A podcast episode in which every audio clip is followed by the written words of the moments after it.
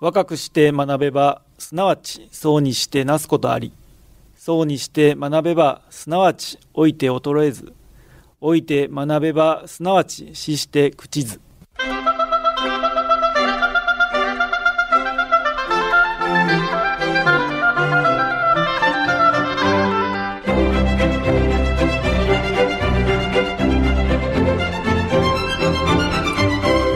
兵庫ラジオカレッジ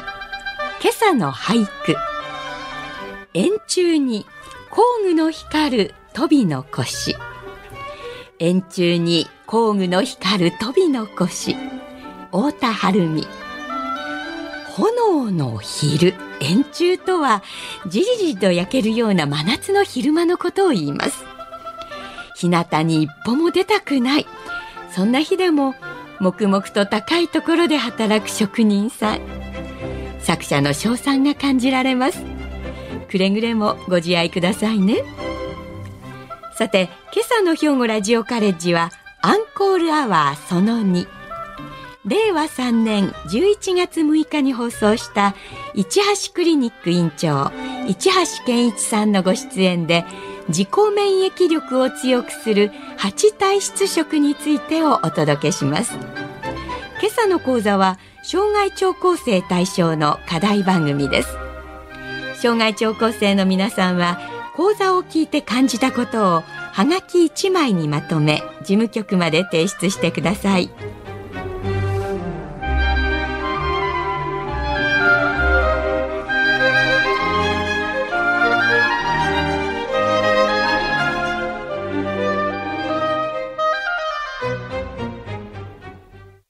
はようございます。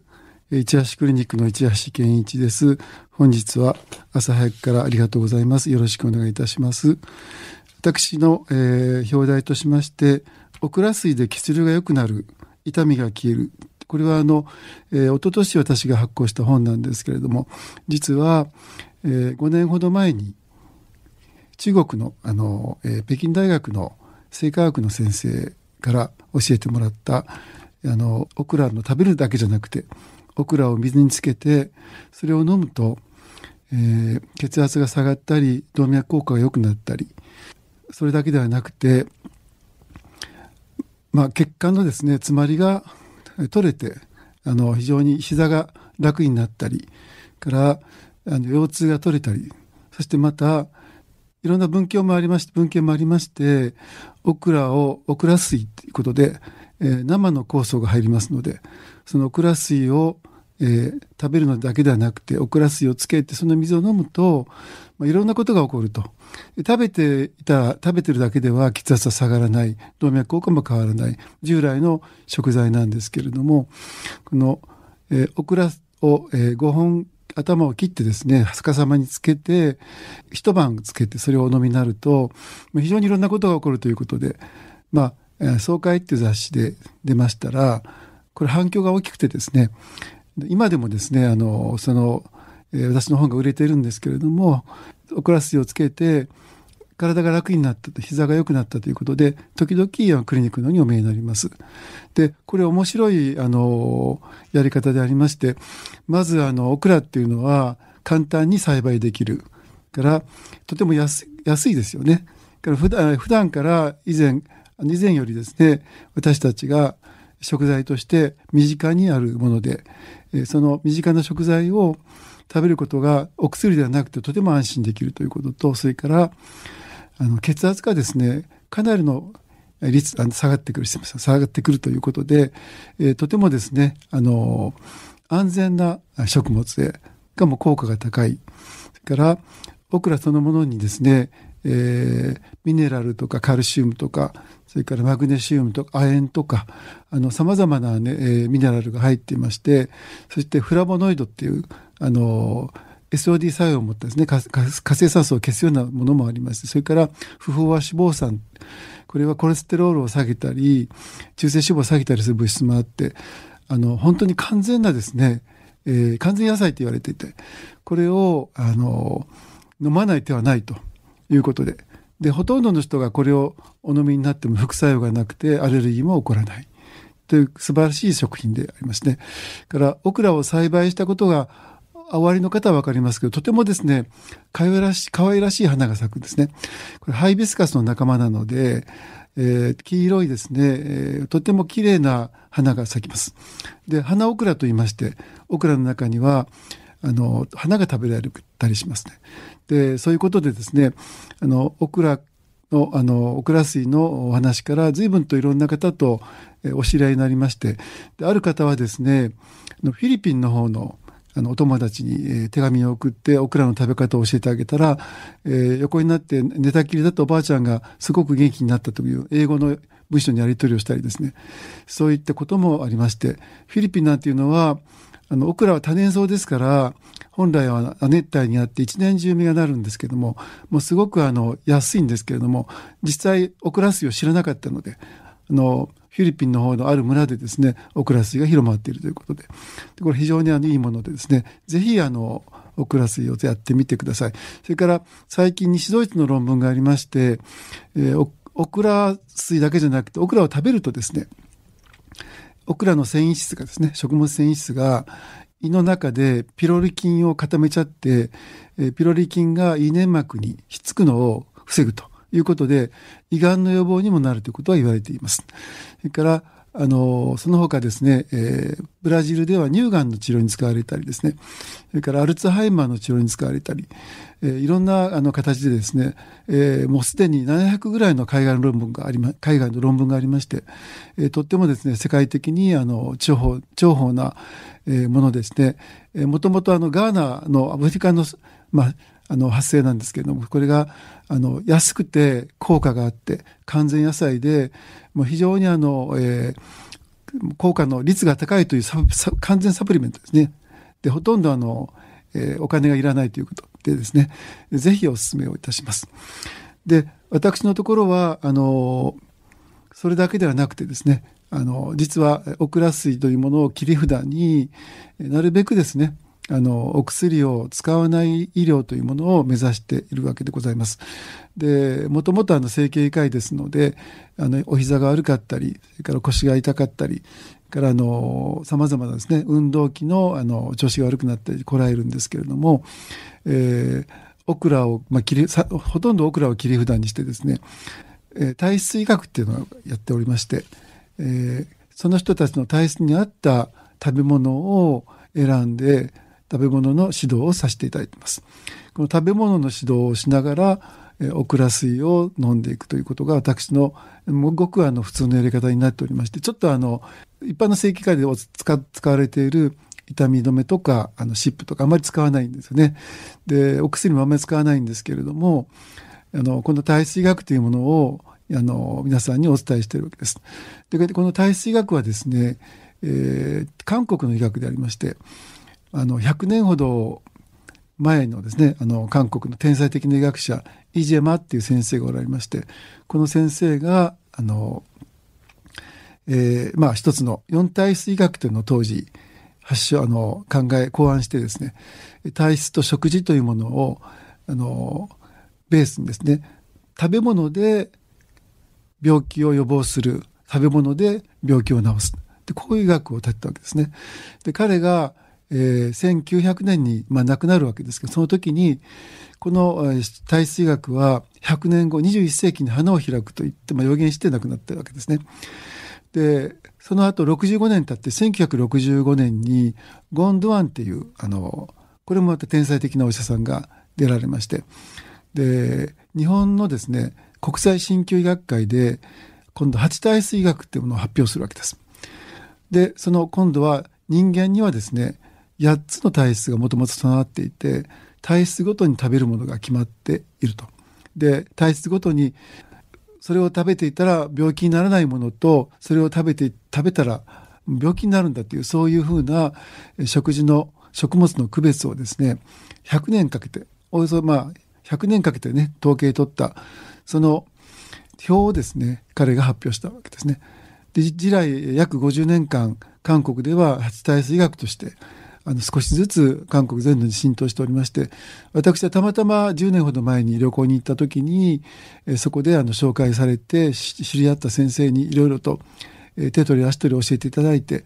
56年前から日本で始めております。でこの体質医学というのは人間にはですね8つの体質があるというわけですね。でその8つの体質は脈症ですね脈で決めるんですけどでその脈に 8, 8通りの脈の分類ができると。でこの分類によってですねそれぞれの体質が決まってですねその8つの体質というのが、えー、木木曜木陰金曜金陰土曜土陰水陰水曜となっていましてこの8つの体質がですねそれぞれ食べていいもの悪いものがおよそ300通り300種類のぐらいの食事によって韓国で統計取られているということなんですね。であのこの脈症で決めるその体質の分類がちょっと難しかったので私が2年前にあのあるあの簡単なパッチ診断を開発いたしまして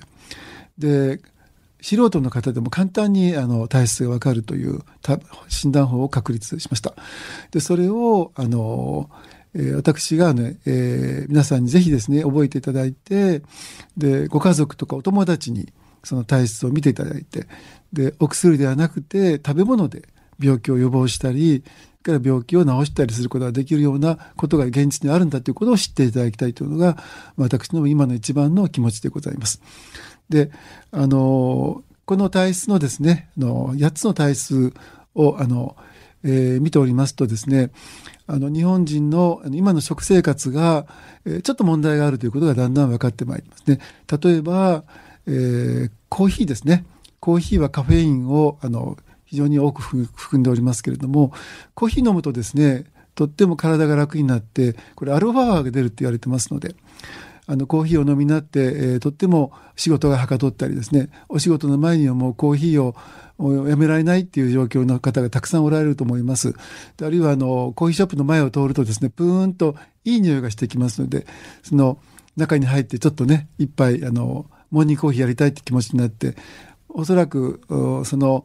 えー、それが始まりとしてですねもうマニアックになればお家の中でいろんな種類のコーヒーを引いては味わって楽しむということがなさっている方が多いのではないかと思いますね。今ほど歴史上ですね、コーヒーが日本に浸透した時代はございません。これ初めての現象なんですって。ところが、この体質医学を見ていますと、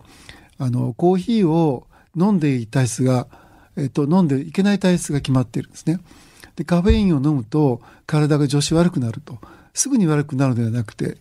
長時間えー、習慣的に飲むと何かトラブルが発生するということが、えー、書いてあるわけです。でそこで私が6年間日本人の体質を研究しました結果日本人はですね金陰金曜体質水陰水曜体質というその体質がですね約8割ぐらいいることが分かったわけですね。でこの8割の方々水陰水曜金金曜の方たちというのは、えー、交感神経が緊張するタイプであるということがえー、韓国で分かっています。でそこでカフェインを食されると余計に交感神経が緊張しちゃいますので微小循環ですね毛細血管とかが、えー、活躍筋が緊張するので血管があの縮んじゃうわけですね。で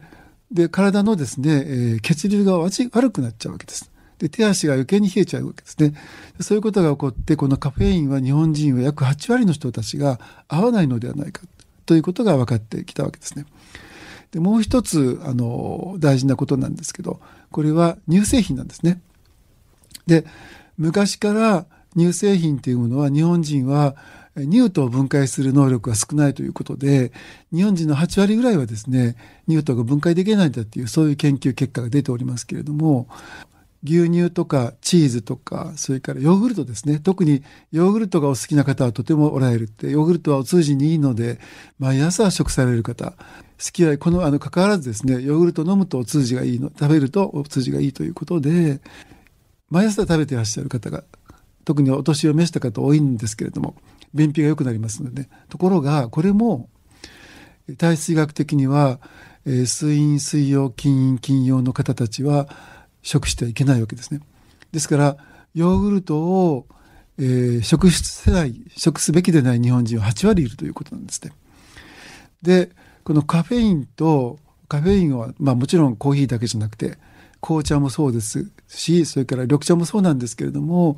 えー、紅茶と緑茶はカフェイン、コーヒーほどのカフェインの量がございませんので、えー、もうほとんど多量でなければそんなに害はないんですけれども、朝ですね、コーヒーをお飲みになって、それからヨーグルトを食べる。そのような生活を下されている方にとってはですね、えー、体の中の血管系の問題とか、あのそういう、えー、タンパク質乳糖が不体あの消化できないために血管の内側にですね不消化なアミノ酸が積もってきたりですねそういうことが起こっていることをたくさん私は見てまいりましたので、えー、コーヒーとヨーグルトというものをちょっと考えてほしいあのと思うわけですね。そしてもう一つあるんですね。それは小麦なんですよ。で昨今ですね、えー、グルテンフリーということがテーマになりましてえー、グルテンフリーの専門で診療なさっているお医者様もありますし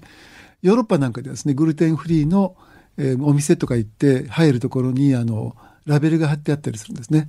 からアメリカなんかも結構グルテンフリーとグルテンのその席が分かれてたりですねそんなふうにあのどほとんどのレストランでグルテンフリーの、まあ、看板が立ってるわけで日本ではそこまでは行ってないんですね。でこのあのグルテンフリーっていうのも今度グルテンがまあ入っているわけなんですけどグルテンというのは小麦のタンパク質ですねとてもですね、えー、もちもちしてて、えー、粘り強くてその非常にですね、えー、食物繊維と食物質の間をつなぐですね一つのタンパク質なんですね。で実はこのタンパク質の中にいろんなですね味が入るのでご飯パンがですねもちもちしてとっても美味しくなっちゃうわけですね。で日本のパンはですねこれほとんどアメリカカナダえー、オーストラリアから輸入なんです。99%輸入ですけれどもあのそのパンっていうのがとっても美味しいので、えー、やみつきになっちゃうんですね。でですから、えー、パンっていうものが、まあ、本当にあの小麦だけだったらガリガリで硬いものなんですけれどもちょっと柔らかくですね美味しくなってるお菓子みたいになってるわけですね。そこで、えー、朝、えー、コーヒーとパンとヨーグルトを食べるモーニングですね。これを召し上がる時にこのグルテンっていうことは今度何をするかと言いますとグルテンっていうのは、えー、もし不消化できない人たちがグルテンを召し上がると小さな、えー、アミノ酸に分裂グルテンペプチドっていうグルテンペプチドっていう、ね、アミノ酸に分かれてそれが、えー、腸の中小腸を通って腸内に入っていってそして血管の中に入っていってそれが脳血液関門に入って脳の方に入ってきます。そうするとですねあの脳の中にあのグルテンペプチドが、えー、蓄積してくるわけですね。それでいろんなことが起こってくるんじゃないかというふうなことであの、まあ、アメリカのですねあの国立衛生研究所の方でその発表があってグルテンペプチドが脳に、まあ、蓄積されるとですねこれは、えー、モルヒネに近い作用があってまた食べたくなっちゃうんだとでそういうやめやめられないやみつきになっちゃうというそういうことが言われているわけですね。でカフェインもですね脳の中に入ってくると疲労物質がカットされるので疲労しているにもかかわらずあの疲労を感じなくなっちゃうということがあります。でそんなんでですね、え朝モーニングでコーヒーと、えー、パンとヨーグルトを召し上がっていると、えー、日本人の8割の方にとってはですね八大水学からいくと問題が起こりますよっていうふうな警告があるわけですね。でこれ何の問題が起こるかと言いますとですね、えー、食べてはいけないものがあの5段階に分かれてましてで二重丸と丸と三角と×と二重×となります。であのこのグルテンはですね小麦は二重×になっていましてそれからヨーグルトも、これ×になってますね。それからカフェインも×になってます。で二重×というものは食べると必ず害が体に起こるよ。それから罰というものはですね、えー、いわゆる害を与える食物として用心しなさいっていうことになるんですね。でこのバスと二重罰の食事が毎朝モーニングでなさっていると何が起こるかということなんですね。で私がま経験しているものはですねあの血管の中がですね乳製品のアミノ酸とグルテンのペプチドが積もってきてですねで血管がですね細くなっちゃうわけですね。それから毛細血管がカフェインによって毛細血管全毛細血管活躍筋が縮むので血管がですね、えー、縮んでくるということで血流が悪くなるわけですね。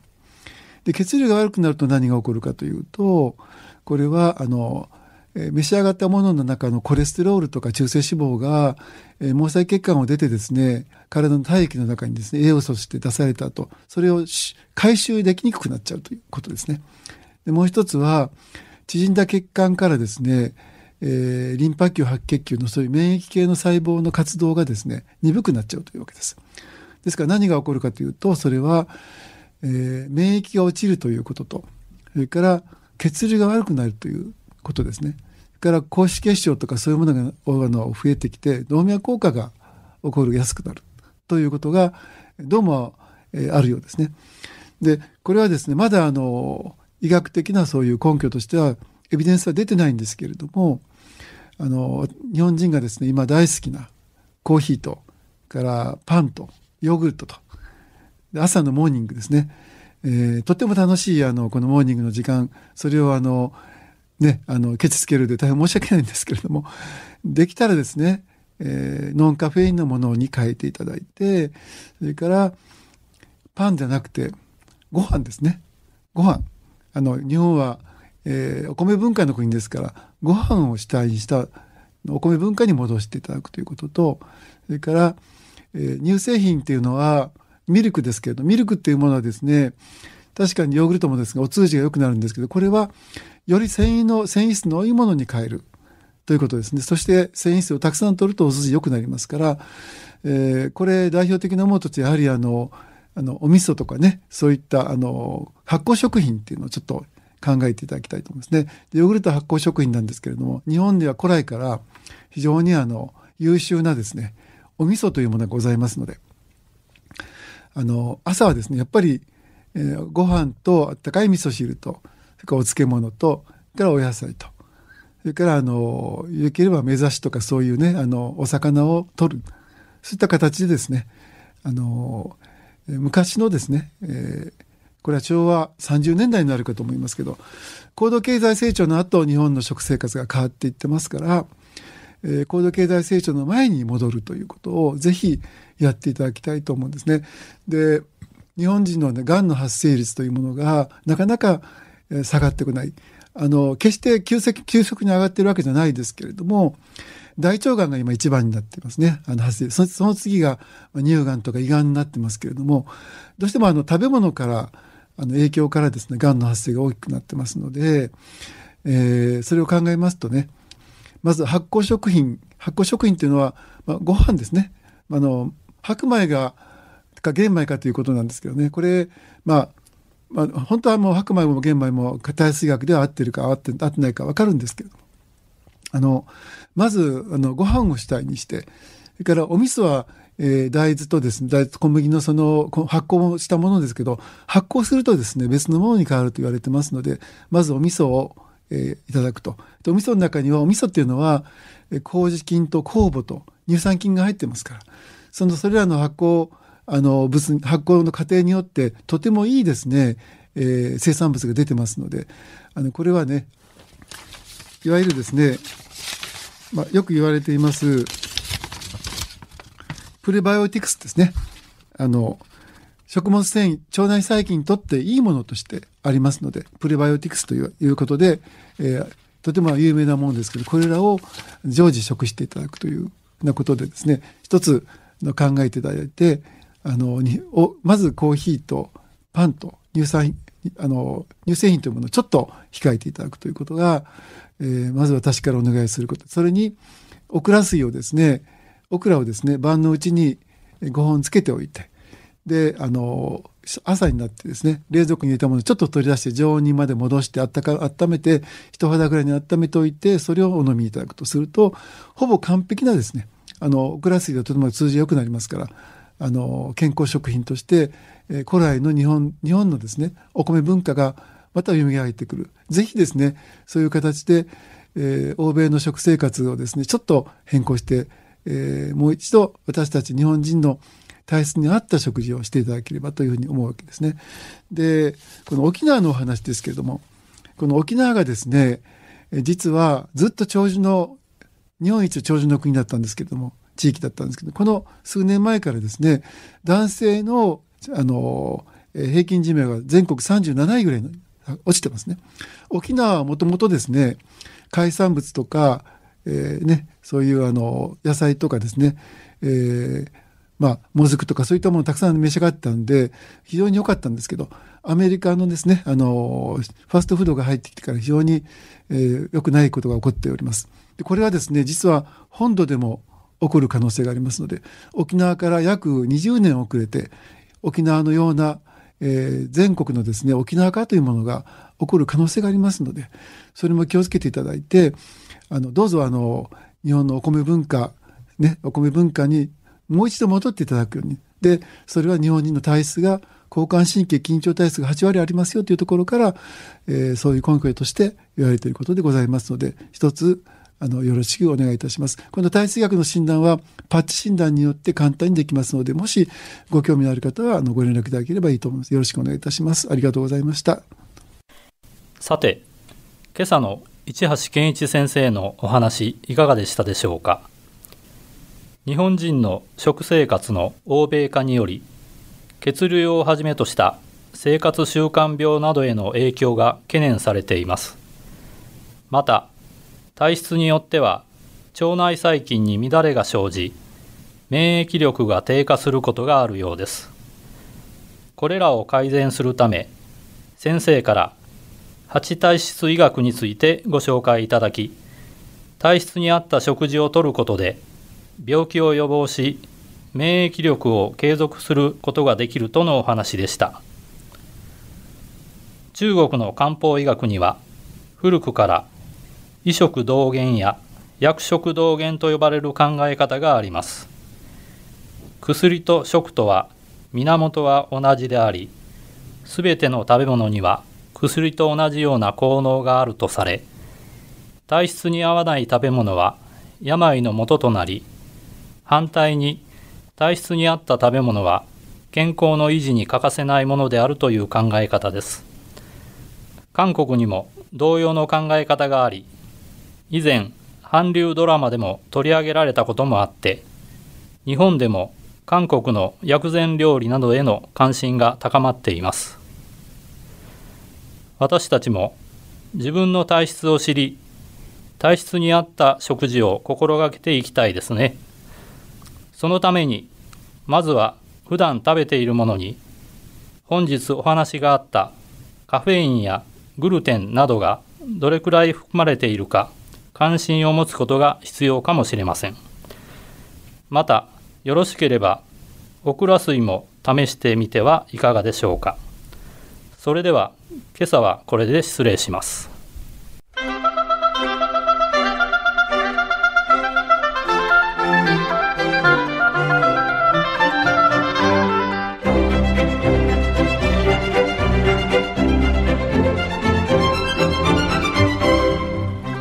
ラジオカレッジ。